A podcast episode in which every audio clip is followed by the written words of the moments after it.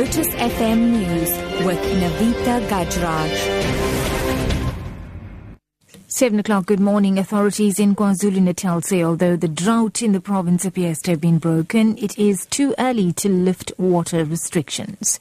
Meanwhile, there are concerns of possible flooding in the province. Sibusiso Makwasa is the Premier's spokesperson. We have not yet reached the level of water that can make the restriction to be relaxed. That is why the Premier is saying that people must not quickly celebrate. There are warnings that have been issued with regards to some flood that might take place, and in some instances, snow.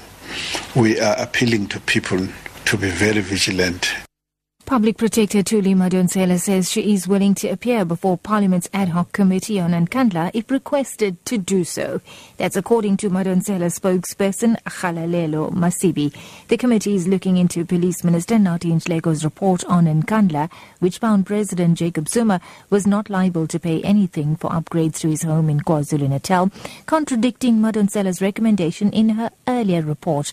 Mercedes Besant takes on the story. Madonsela came under attack from an ANC member of the ad hoc committee who accused her of having misled the country with a report called Secure in Comfort. This comes after poor workmanship was discovered during the site visit at Nkandla. The remedial action she recommended was that the president should pay back a portion of the money used on non-security upgrades. These include a visitor center, amphitheater, cattle kraal, chicken run and a swimming pool. But Police Minister Nathi Nhleko produced another report saying these were actually security features. EFF leader Julius Malema has warned his party will not comply with new parliamentary rules aimed at ending disruptions that have plagued the House if they are not constitutional. Malema was speaking at the party's second anniversary celebrations at Olympia Stadium in Rustenburg in the northwest yesterday. The parliament is expected to announce new rules uh, next week following subcommittee meetings. EFF members of parliament have disrupted appearances by President Zuma in parliament by demanding that he pay back the money spent on non-security upgrades at his Nkandla home. Malema says they will challenge the rules in court. I want to tell Baleka Mbete that you are wasting your time. The freedom of speech in parliament is absolute. No one can restrict the freedom of speech in parliament. Not even a bouncer. We don't need bouncers. We need thinkers. The ANC must defeat us through ideas. In other news now, trade union SAMWU says it will only know in two weeks' time whether its members will embark on a strike. The union has asked the local government bargaining council to give it more time to consult workers on a 7% wage increase that a facilitator proposed during conciliation. Friday was the deadline to report back on the offer. However, some regions of the union are still discussing the proposal.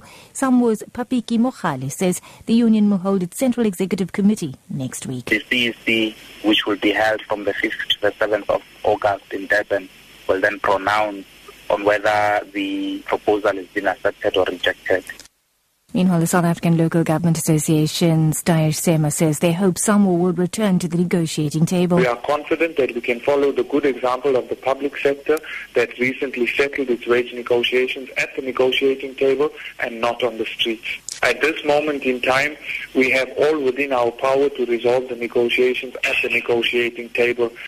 SAMWU was initially demanding an 11% salary increase, while SALGA was offering 5%.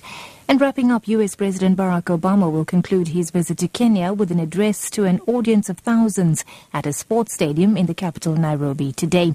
He's expected to speak about the shared aspirations and values of Kenyans and Americans. Obama is also expected to touch upon the issues of human rights in the fight against violent extremism. He has already cautioned against alienating communities with what he called a broad brush approach to counter terrorism, warning that it could be a radicalizing force instead.